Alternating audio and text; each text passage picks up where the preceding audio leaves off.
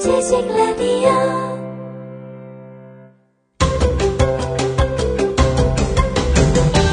김용민의 역사 브리핑.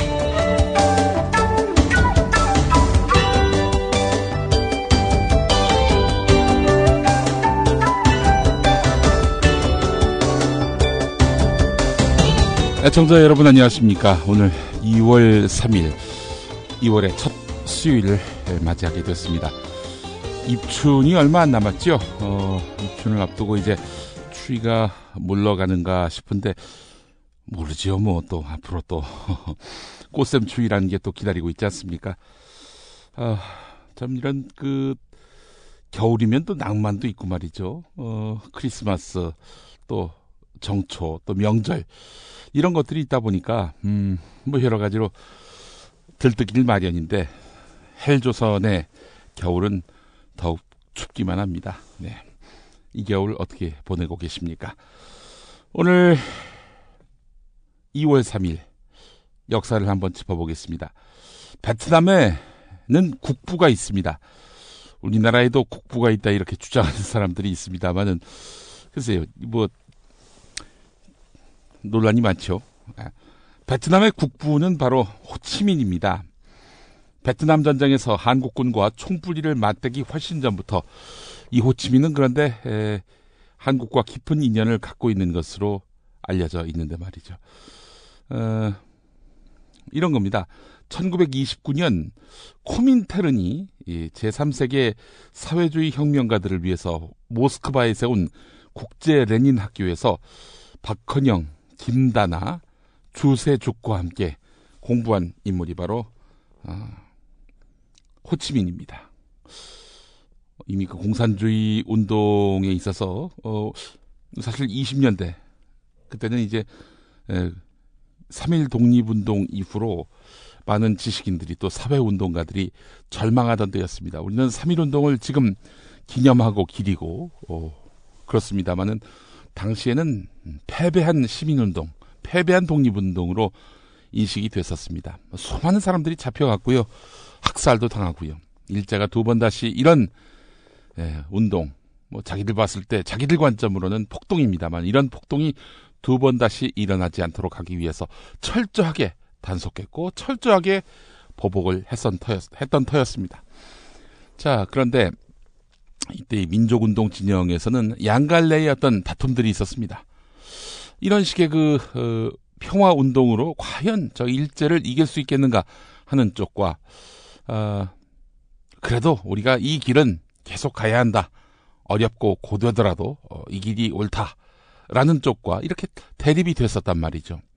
이런 와중에 안 된다. 일제가 저렇게 총칼로 무장한 채 동아시아를 제패하려 한다면 우리도 같이 총칼을 들고 맞서야 한다. 이런 쪽에 섰던 사람들이 상당했습니다. 그 사람들이 실은 이제 공산주의 운동에 눈을 돌리게 됐던 것이죠. 자, 그렇게 해서 공산주의 쪽으로 눈을 돌렸던 사람들이 호치민과 모스크바에서 만났다는 것입니다. 어, 제3세계 그 제3 인터내셔널로도 불리는 코민테르는 레닌의 발기에 의해서 창설된 마르크스 레닌주의당의 국제적인 조직체였습니다. 호치민과 박헌영 등은 제국주의의 침탈에 신음하고 있는 자신들의 식민지 조국에 대해서 깊은 대화를 나누게 됩니다. 그리고 우위를 다졌습니다. 자, 그리고 이제 이후에 나중에 낭설로 드러나게 된 목민심서가 아, 호치민의 어떤 큰 삶의 지침서가 됐다는 그런 주장으로 이어지게 됩니다. 박헌영이 목민심서를 호치민에게 건네줬고 목민심서를 늘 읽으면서 심지어 베개로 삼으면서까지 호치민은 마음에 새겼다 이런 얘기들이 훗날 돌지 않았습니까? 근데 서울대 법대 한인섭 교수가 아무리 찾아봐도 그런 내용은 없는 거예요. 시기상으로 목민심서를 호치민이 입수할 수도 없는 그런 시기적 상황도 있었다는 거죠. 어, 어쨌든 뭐 이건 뭐 후일담이고요. 자, 뭐 도저한 그런 어, 유교적 교양을 지닌 인문주의자, 강철 같은 의지와 탁월한 전략을 소유한 혁명가 호치민은 그런 수많은 헌사를 얻게 됩니다. 자, 그런데 호치민이 정작 인민들에게 지식인이 아닌 정치가가 아닌 그런 평범한 인민들에게 호치민은 어떤 존재였느냐? 호 아저씨였다는 겁니다. 늘 검소한 옷차림과 따뜻한 웃음을 머금고 있는 호치민을 베트남 사람들은 음, 그가 주석이 된 이후 국가 수반이 된 이후에도 호 아저씨라고 부르면서 진심으로 존경했다는 것입니다. 호치민 평전을 쓴 윌리엄 듀이커는 반은 레닌이고 반은 간디였던 호치민이었다. 이렇게 적었습니다. 호치민은 1890년 프랑스 식민지였던 베트남의 응애안 성에서 태어납니다. 그의 고향은 그런데 반프랑스 저항운동의 근거지였습니다. 18살 때 조세 반대 시위로 퇴학당하면서 호치민은 혁명가로서의 고난에 찬 여정을 시작합니다. 21살 때 조국을 등진 호치민은 2년 동안 유럽, 미국, 아시아, 아프리카, 남아메리카 아, 등 세계 곳곳을 전전하면서 견문을 쌓았는데요. 호치민이 선택한 직업은 정원사, 청소부, 하인 등이었습니다. 이러면서 하층 민중이 겪는 궁핍과 제국주의자들의 만행을 목도했었던 거지요. 1919년 파리 만국 평화 회의에 참석한 호치민은 베트남 인민의 8개 항 요구를 제출해서 일약 베트남 사람들의 영웅으로 떠올랐는데요. 1930년 2월 3일 홍콩에서 베트남 공산당을 창당합니다. 1941년 30년 만에 고향 땅을 밟은 그는 베트남 독립운동, 독립동맹을 어, 이끌면서 그 베트민 이렇게 불렸고 우리에게는 월맹으로 통했죠. 예. 월맹을 결성하고 본격적인 무장 독립 투쟁에 돌입합니다. 호치민이 이끌었던 그 투쟁은 프랑스를 물리친 뒤 미국과 맞서 싸울 때까지 계속됐습니다. 평생 독신으로 산 그는 미국과의 전쟁이 한창이던 1969년 79살의 나이로 세상을 떠나게 됩니다. 네. 2월 3일, 1930년 2월 3일, 바로 호치민이 베트남 공산당을 결성했었습니다. 음, 목민심서를 가슴에 안았다. 어, 이런 걸로 해가지고 뭐 어떻게 엮어보려고 했는데 사실이 아닌 걸로 나중에 또 판명이 났죠. 뭐 사실이 아니었다라기보다는 근거가 없다. 음, 이게 더 정확한 표현일 것입니다. 네, 추운 날씨, 예, 뭔가 답답하기만 한 우리 시대 상황 속에서 뭔가 희망을 만들기 위한 수많은 노력들, 그 노력들이 이 꽃을 피우는 그런 봄이 됐으면 좋겠습니다. 여섯 살 하늘이 밥을 잘 안 먹어요. 엄마, 나 이거 맛이 없어요. 그만 먹을래요. 엄마의 걱정은 점점 더해가는데요. 그런데 이때 택배입니다. 연지연 곰탕이 배달됐어요. 직접 도끼로 팬 장작불 위에 한우 사골과 도가니를 가마솥에 한가득 넣고 24시간 끓인 진구. 연지연 곰탕이 하늘이 입에 들어가는 순간 아, 맛있다. 엄마 한 그릇 더 주세요. 하늘이의 밥도둑 연지연 곰탕. 조미료 같은 첨가물이 전혀 들어가지 않아 엄마의 기쁨은 더하답니다. 연지연 곰탕은 강화군에서 김포시 방향으로 강화대교 건너자마자 있습니다. 포장 판매는 한 팩 800g에 7,000원, 7팩 이상 무료 배송합니다. 주문 전화는 010-7252-1114, 010-7252-1114. 노래는 사람들의 귀를 즐겁게 하는데 그치지 않습니다. 아, 다친 마음을 달래주고 입 밖에 내지 못하는 것들이 선율을 타고 세상에 흐르도록 만듭니다. 어, 이스라엘 영화 감독 에란 코를님의 예, 밴드 비지트 같은 경우 이집트 알렉산드리아의 경찰 악단이 이스라엘의 작은 마을에 도착하면서 벌어지는 에피소드를 담고 있는데요. 예기치 못한 하룻밤에 벌어지는 일들을 웃음과 눈물로 버무린 이 영화가 상영되는 동안 스크린에는 음, 줄곧 음악이 흐릅니다. 아랍의 목소리라 불린 이집트 여가수 움 칼툼의 노래입니다. 움 칼툼은 음, 1900년 카이로 북쪽 타마이 에자하이라에서 태어납니다. 어릴 적부터 노래의 소질을 보여서 이슬람 성직자였던 아버지는 어린 딸을 사내 아이로 꾸민 다음 예배에서 코란 암송을 시켰다고 합니다. 아랍 음악의 거장인 작곡가 모하메드 엘 카사부기를 만나면서 움 칼툼은 이집트 음악계의 마돈나로 떠오르게 됩니다. 고전 음악을 배운 움 칼툼은 무대와 영화를 통해서 대중을 만나게 되는데요. 그러면서 어, 음악을 통해 슬픔을 끌어안는 음, 아랍의 어머니로 변해갑니다. 32년 동안 시리아, 이라크, 레바논 순회 공연에 나섰을 때는 이 칼툼의 호소력 짙고 힘있는 목소리에 온 아랍이 열광했습니다. 2차 세계대전 이후에 이스라엘이 건국해서 팔레스타인 사람들이 쫓겨나고 아랍 전역이 슬픔과 분노에 잠겼을 때 칼툼의 노래는 아랍인들의 마음을 달래주는 벗이 됩니다. 움 칼툼은 그래서 20세기 아랍 최고의 가수 또 카우카브 엘 사르크 즉 동방의 별이라는 별명을 얻었는데요. 이집트에서 나세르의 혁명이 일어나서 왕정이 무너진 뒤 혁명 정부는 옛 왕실을 복원하기 위해서 노래한 적이 있었던 움 칼툼의 노래에 대해서 방송 금지 처분을 내렸는데 나세르가 나서서 이라크 전체를 적으로 돌리고 싶은가 라면서 이 금지곡 지정을 해제시켰다는 아, 이야기가 있습니다. 움 칼툼은 이제 1975년 2월 3일에 숨을 거두게 되는데요. 이집트에선 해마다 이맘때쯤 되면은 움 칼툼의 노래를 기리는 그녀를 또 기리는 그런 행사들이 열린다고 합니다.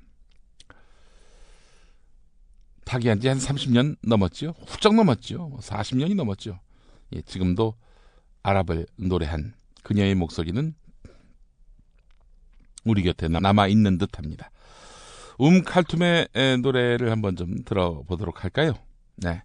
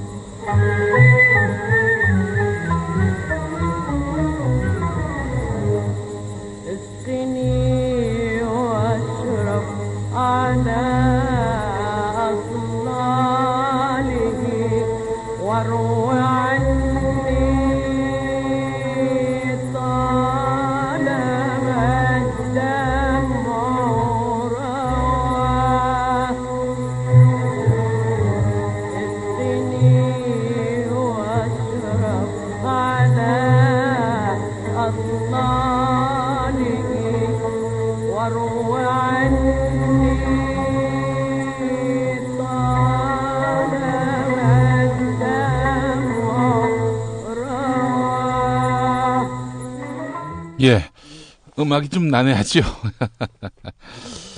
음, 네, 칼툰의 음악 함께 했습니다. 역사 브리핑 함께하고 계십니다. 어, 사람들이 우리 옛 것을 낡은 것으로 생각해서 업신 여기던 시기에 한창기 선생은 우리 옛 것, 우리 문화를 아끼고 그 가치를 높이 샀던 분이다. 시인 장석주가 한 말입니다. 한창기는 전통 문화에 관한 제대로 갖추기 위해서 누구보다도 그런 까다로웠던 관점과 고집이 있었던 분이었습니다. 제대로 된 몫이 적삼은 아낌없이 제값을 지불했고요. 제대로 차린 한식, 제대로 지은 한옥, 명맥이 끊길 위기에 처한 전통 옹기, 유기 칠첩 반상기를 찾아서 전국을 누비곤 했던 사람입니다. 순 우리말 잡지 뿌리 깊은 나무를 만든 주인공도 바로 한창기 씨입니다. 1937년 전남 보성에서 태어나서 광주고등학교를 나온 뒤 서울대 법대에 들어갔지요. 그러나 고시 공부에는 뜻이 없었습니다. 중마고우 말로는 그는 스스로 엘리트라고 여겼고 변호사나 판사보다도 더 중요한 일을 해야 한다고 생각했다. 이렇게 말했다는 겁니다. 1963년 브리테니커에 입사해서 백과사전 판매에 나서기도 했는데 이러면서 이제 출판업계에 발을 디디게 된 것이죠. 실적이 좋았습니다. 68년에는 본사에 서울 지점 개설을 요구해서 허락을 받아냈고 뿌리 깊은 나무의 전신인 배움나무를 아, 창간하기에 이르게 됩니다. 본사 자금을 받아가지고 말이죠. 드디어 1976년 3월에 뿌리 깊은 나무를 창간합니다. 긴 잡지 제목, 한글 전용과 가로쓰기, 큰 판형, 그리고 잡지 편집의 틀과 내용은 전에 유사한 것을 발견할 수 없었습니다. 완전히 새로웠던 것이죠. 550원짜리 창간호 표지에는 굵게 옹이진 두 손이 쌀알을 한가득 안고 있는 무거운 사진이었습니다. 뭐 이쁜 얼굴의 모델 사진이라든지 뭐 이런 어, 잡지계의 금기를 깼던 것이었는데요. 음, 한창기 선생은 창간사의 끝을 이렇게 마무리합니다. 창조는 역사의 물줄기에 휘말려 들지 않고 도랑을 파기도 하고 볼을 막기도 해서 그 흐름에 조금이라도 새로운 기풍을 주는 일이겠습니다. 뿌리 깊은 나무는 그 이름 그대로 오래디 오랜 전통에 깊이 뿌리를 내리면서도 바로 이러한 새로움의 가지를 뻗는 잡지가 되고자 합니다. 네. 그 한창기 선생 고집이 대단한 분이었다라고 말씀드렸지요.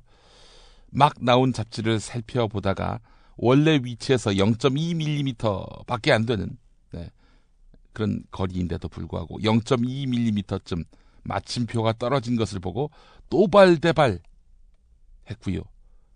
이것도 노발대발한 판인데 오타가 나면 어땠을까요? 오타. 오타가 나면 총살시켜버리겠다. 뭐 이렇게 분을 참지 못했습니다. 아니 한창기 선생 훌륭한 분이지만 지가 뭔데 총살을 시킵니까? 하찮게 여겼던 우리 문화를 맛깔스럽게 차려놓았던 잡지 오래 갈 수 있었을까요? 예, 5년을 넘기지 못했고요. 1980년 신군부에 의해서 강제 폐간되고 맙니다. 계급 의식을 조장한다 뭐 이런 말이요. 계급 의식. 공산주의가 사실 계급 의식을 조장했지요. 당신은 지배받는 위치에 있는 사람이다. 이 질곡을 끊어야 되는 거 아니냐. 혁명을 일으키자. 이게 바로 공산주의의 노선 아니겠습니까? 근데 계급의식을 조장하는 자들이 누군가요? 가진 자들 아닌가요? 못 사는 사람들, 예. 소득 수준이 낮은 사람들을 무시하고 짓밟고 그들에게 갑질하고 아니 계급의식은 지들이 조장해놓고 그렇게 해서 조장 음, 해서 계급 의식을 마음속에 품고 있는 사람들한테 비난하고 그리고 그들을 이념적으로 뭔가 문제 있는 사람으로 매도하고 누가 계급 의식을 조장했습니까? 여하간 뭐 그런 이유로 해서 뿌리 깊은 나무는 피해간이 됩니다. 그렇다고 해서 구랄 그 한창기 선생이 아니죠. 엘리트 의식을 갖고 있었다고 그랬잖아요.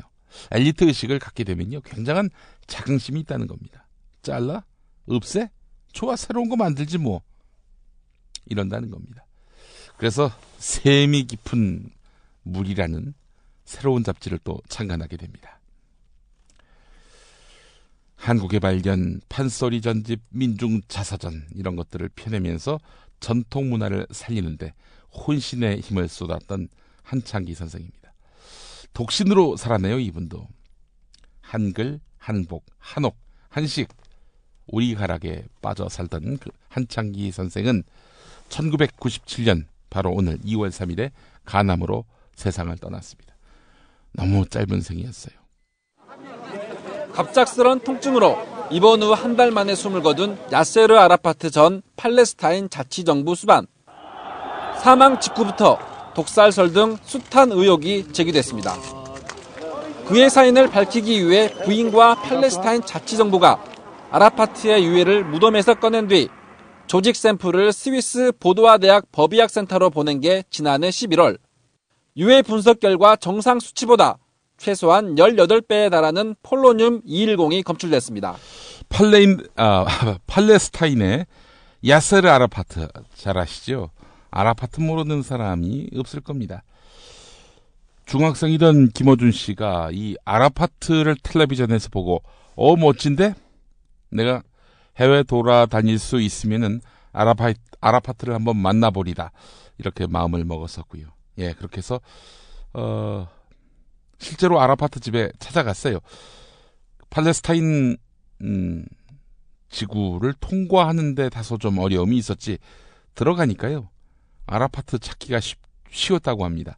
택시 타고 가니까 그 집 앞까지 데려다 주더라는 겁니다. 그래서 초인종만 누르면 아라파트가 나올 것도 같았는데 그냥 그 앞에서 돌아섰다고 합니다. 만나서 딱히 아라파트하고 할 얘기가 생각이 안 나서 돌아섰다고 하는군요. 네. 아라파트, 예, 1969년 오늘 팔레스타인 해방기구 의장으로 취임했습니다. 아까 호치민 이야기했고요. 이번엔 또 아라파트 이야기를 하게 됐는데 아라파트는 1959년 무장 투쟁 단체 파타를 조직했습니다. 파타는 1968년 3월에 시리아 국경의 카라메에서 450명으로 전차를 앞세운 이라크 군과 전투를 벌입니다. 이 싸움에서 동족 128명을 잃고 적 28명을 죽이는 아, 그런 전과를 올렸는데 동족이 100명 더 죽었군요. 전과라고 말할 수 있을까요? 아, 과오할 때 과면은 그게 또 전과가 되겠군요. 예. 과실할 때 과자가 아니라요. 예. 어, 그래도 적 28명을 죽였다는 것은 아랍권에서는 승리로 평가받았다고 합니다. 시사 타, 아, 시사주간지 타임은 그해 12월 아라파트를 표지에 실어서 그의 얼굴을 아랍권 밖에 알렸는데요. 어, 아라파트는 조직원이 15,000명으로 늘고 그렇게 해서 어, 확대되면서 아라파트 평생의 기반을 조성하게 됩니다. 1969년 2월 3일 아라파트가 팔레스타인 해방기구 의장에 취임을 하는데요. 그는 피에로를 무장투쟁 조직으로 바꾸고 항공기 공중납치, 민회 올림픽 대학살 같은 그런 테러를 일으켜서 세계의 이목을 끌었습니다. 이 좋은 일을 한 게 아니네요, 이 사람. 1974년 10월 아랍 정상들은 피에로를 팔레스타인 유일 대표로 인정했습니다. 11월 유엔 총회에서 아라파트는 나는 권총과 올리브 나무 가지를 함께 갖고 다닌다. 나의 손에서 올리브 나무 가지가 떨어지지 않도록 하라. 이렇게 말했는데 권총은 전쟁, 올리브는 평화를 상징하는 것이었습니다. 1987년 가자 지구에서 4명이 이스라엘 트럭에 치여서 숨지자 민중 봉기가 일어납니다. 이스라엘군 전차를 향해 돌을 던지는 소년의 모습이 세계인의 동정심을 자극했고 때 맞춰서 아라파트는 올리브 가지를 들었습니다. 1988년 유엔 총회에서 테러 포기와 이스라엘의 생존권 인정을 발표한 것인데요. 이를 계기로 1993년 이츠하크 라빈 이스라엘 총리와 오슬로 평화협정을 맺고 이듬해엔 함께 노벨 평화상을 받기도 했습니다. 그러나 팔레스타인 무장단체 하마스가 있죠. 하마스는 아라파트를 배신자라고 불렀습니다. 아라파트는 1996년 팔레스타인 자치정부 수반에 선출이 됐는데요. 2000년에는 2차 인티파다가 일어납니다. 수십 년 동안 아라파트를 제거하기 위해서 진력한 6일 전쟁의 영웅 아리엘 샤론 이스라엘 총리가 2001년 말 라말리의 아라파트 어, 집무실에 폭격을 해대면서 밖으로 나오면 생명을 보장하지 못한다 이렇게 위협을 했습니다. 아라파트는 뭐 결국 할 일 없이 연금될 수밖에 없었겠죠. 해숙한 모습으로 2004년 10월 29일 팔레스타인 땅을 떠나서 프랑스의 병원으로 향했지만 11월 11일에 숨을 거두게 됩니다. 그가 사망한 후에도 이스라엘 샤론 총리는 올리브 가지를 들고 이스라엘 가자지구 철수 등을 밀어붙였는데 예. 아라파트의 후계자 아바스가 이끈 파타는 네, 팔레스타인 총선에서 평화 노선을 비난해온 하마스에게 패하는 이런 곡절을 겪으면서 어, 이와간 아라파트 사후에 혼란 전국의 한 중심에 섰었습니다. 이래저래 중동 평화는 지금까지도 가물가물한 현실인데요. 아, 참 이게 평화를 지킨다는 것이 쉬운 일도 아니고요. 예. 결국 이제 아라파트가 테러를 일으키게 된 데에는 또 다른 억압, 또 다른 침탈이 있었기 때문에 가능한 거 아니겠습니까? 예, 평화를 이루는 길들, 네, 인간의 힘으로는 어, 욕망을 가진 인간의 힘으로는 참 지켜내기 어려운 예, 그런 것들이 아니겠는가 생각을 해보게 됩니다. 학교에 가면 푸른 눈의 귀신에게 잡아먹힌다는 괴담이 돌 정도였습니다. 아들 윌리엄과 함께 성벽 주변을 산책하던 길에 어린 딸아이를 옆에 둔 한 여자 환자를 보았다. 의사인 윌리엄이 그 여인을 데려가 치료해 주었고 나는 그녀를 겨우 설득해 딸 아이를 이화학당에 데리고 왔다. 그의 이름 주간난 이화학당의 최연소 학생이었습니다. 이렇게 버려지거나 가난한 아이들은 메리 스크랜턴의 손에 이끌려 소위 말하는 신교육을 받게 되었습니다. 1886년 오늘 이화학당이 설립됐네요. 어, 1885년 2월 3일 미국 샌프란시스코 항을 떠나서 일본으로 향하는 태평양 우편선 아라비코에는 단아하지만 의지가 굳세 보이는 초로의 미국인 여성이 타고 있었습니다. 마흔의 남편을 잃고 홀로 아우를, 어, 아들을 키우다가 마침내 젊은 시절의 꿈이었던 해외 선교 사업을 위해서 쉰셋 나이에 조선이라는 미지의 땅을 향해 장도에 오른 스크랜턴 부인, 네, 바로 그녀였습니다. 오랜 여행 끝에 그녀는 의사인 아들 내외 통역자 아펜젤러 부부와 함께 당시 외국 공관과 선교사들의 근거지인 조선 땅 정동에 정착합니다.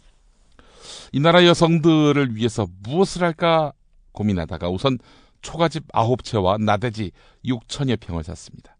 10월 9일 밤에 손자가 태어납니다. 너무 추워서 아기를 밤새 안고 재우다가 한국의 어머니들과 아기들이 이렇게 고생하고 있다고 생각하니 무엇보다도 이 나라 여성을 가르칠 학교를 세워야겠다는 생각이 더욱 강해졌다. 이화 70년사에 나와 있는 내용입니다. 학교를 세우기로 마음먹습니다. 스크랜턴 부인이요. 그런데 학생 구하기가 난관이었습니다. 당시 서양인은 양도깨비로 이렇게 인식이 됐었거든요. 유교 문화의 잔재지요. 아들도 아니고 선뜻 딸을 내줄 조선인 있겠습니까? 마침내 1886년 5월 31일 고관 소실인 김부인이라는 여인이 왕비의 통역관이 되고 싶다면서 스스로 찾아옵니다. 이날이 바로 이화학당 창립일이라고 또 볼 수 있겠죠. 학생 한 명만을 상대로 한 역사적인 첫 수업이 이루어지게 된 것입니다. 한 달 뒤 가난 때문에 딸을 부양할 수 없다면서 한 엄마가 10살 난 꽃님이를 데리고 왔고요. 몇 달 뒤 콜레라로 서대문 근처에 버려진 4살 난 별단이도 합류했습니다. 11월 학수고대하던 200여 평 규모의 한식 기와집 교사가 학교 건물이 완공되고 이듬해 2월 고종 황제가 학당을 가상히 여겨서 이화라는 교명과 이를 새긴 편액을 내리면서 명실상부한 여성 교육의 산실이 됩니다. 학생이 꾸준히 느니까 1891년에는 기와집 교사를 헐고 붉은 벽돌로 2층 건물을 세웁니다. 건물은 곧 장안의 명물로 부녀자들의 인기 나들이 장소가 됩니다. 성경과 가사 자수 음악을 가르치다가 1889년 최초의 한국인 교사 이경숙의 채용을 계기로 해서 한글과 한문 교육이 시작됩니다. 초창기에는 학제가 미비해서 대개 8세, 9세를 계기로 한글과 한문 교육이 시작됐는데요.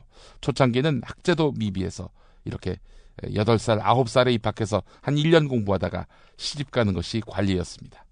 18, 19이 아니라 8살, 9살에 입학해서 한 1년 공부하고 시집을 가는 게 관리였다는 것이죠. 결혼이 곧 졸업이었습니다.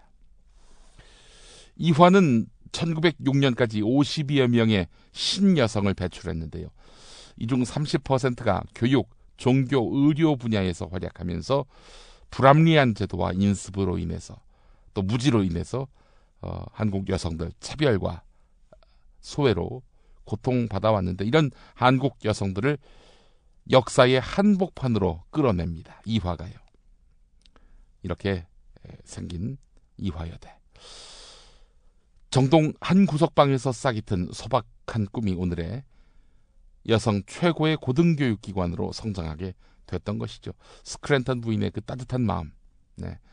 한국 민족을 향한 아, 따뜻한 아, 그런 관념들이 이화를 낳았다 이런 얘기죠. 교회 사학자인 이덕주 감신대 교수가요. 아현교회 110년사를 냈는데 여기 아주 주목할 만한 내용이 있습니다. 어머니 스크린턴 선교사는 메리 스크랜턴이고 아들은 윌리엄 벤턴 스크랜턴입니다. 자, 이 메리 스크랜턴 선교사는 이화학당을 만들고 그렇게 해서 1909년에 세상을 떠납니다. 자, 그런데 그 아들도 의사인 아들도 윌리엄 스크랜턴 선교사가 한국에 남아서 활동을 했었단 말이죠. 이 아들 윌리엄 벤턴 스크랜턴 선교사가 친일 해리스 감독과 아, 충돌을 했던 것입니다. 그래서 거기 때려치고 성공회로 갔다는 것이죠. 예. 뭐 모자가는 음, 하나다 이렇게 볼 수도 있겠습니다만 엄연히 사람이 다르기 때문에 제가 잘못 설명드린 점 다시 한번 양해 말씀을 구합니다. 송구스러운 말씀도 드리고요. 자, 스크랜턴 선교사는 어, 한마디로 말해서 한국을 너무나 사랑했던 그런 모자들이었습니다. 진일 감독 해리스 이런 거였습니다. 한마디로 어, 이도 히로부미가 조선 강점을 도와달라라고 했을 때 이 해리스 감독도요. 오케이 도와드리지 알겠습니다. 대신 우리가 전도하는 거에 대해서는 좀 건들지 마시고 어, 도리어 도와주시고 이렇게 해서 서로 선교 그리고 조선 강점 맞바꾸면서 미약을 맺은 거죠. 종교적 가스라테프트 미약이라고 해야 될까요? 이러다 보니까 한국인들의 독립의지, 일제에 대한 그 항거의 정신들을 싹을 잘라버립니다. 교회가. 교회 안에서 어, 민족 구성원들이 모여가지고 일제에 어떻게 대항할 것인지 이렇게 논의를 하면은 어라 교회에서 왜 그런 짓을 하지? 여기는 예배하고 찬양하는 곳이야. 썩 꺼져! 이렇게 해서 내쫓았다는 겁니다. 이랬던 해리스 감독이었습니다. 여기에 맞섰던 윌리엄 벤턴 스크랜턴 선교사, 어머니 메리 스크랜턴 선교사의 대를 이어서 조선 땅을 섬겼는데요. 예, 이런 친일 행각에 대해서 용납할 수 없었다. 이덕주 감신대 교수의 해설이 있었습니다. 네. 좋은 선교사들도 많이 있었고요. 나쁜 선교사들도 만만치 않았습니다. 어쨌든 한국 개신교회가 뭔가 이, 이 미국 근본주의와는 좀 선을 긋고 독자적인 민족교회로서 그 틀을 짰다면 얼마나 좋았을까 하는 생각이 듭니다. 예, 미국의 기독교 복음을 여과 없이 들여오다 보니까 제국주의를 지지하고 어, 자본주의에 대해서 쉽게 허용하고 철학이 없는 개신교 교리가 이 땅에 심어지게 된 거고 오늘 한국의 개신교회가 사회적 지탄의 대상이 된 것이 아닌가 하는 그런 안타까운 마음을 또 가져보게 됩니다. 네, 오늘 역사 브리핑 이렇게 해서 마무리할 시간이 됐습니다. 여러분 너무 감사하고요. 뜻이 맞는 청취자가 같은 목적으로 청취하는 라디오. 지식 라디오 대표 김용민입니다. 지식 라디오는 한 번 듣고 마는 방송이 아닙니다. 언제든 다시 듣고 또 듣는 방송입니다. 지식 라디오에 광고하십시오. 다른 어떤 매체와도 다른 길고 크며 깊은 효과를 체험하실 겁니다. 지식 라디오 광고 문의는 지식 라디오 공식 이메일 영문 geesik 라디오 골뱅이 gmail.com 지식라디오 골뱅이 gmail.com으로 하실 수 있습니다.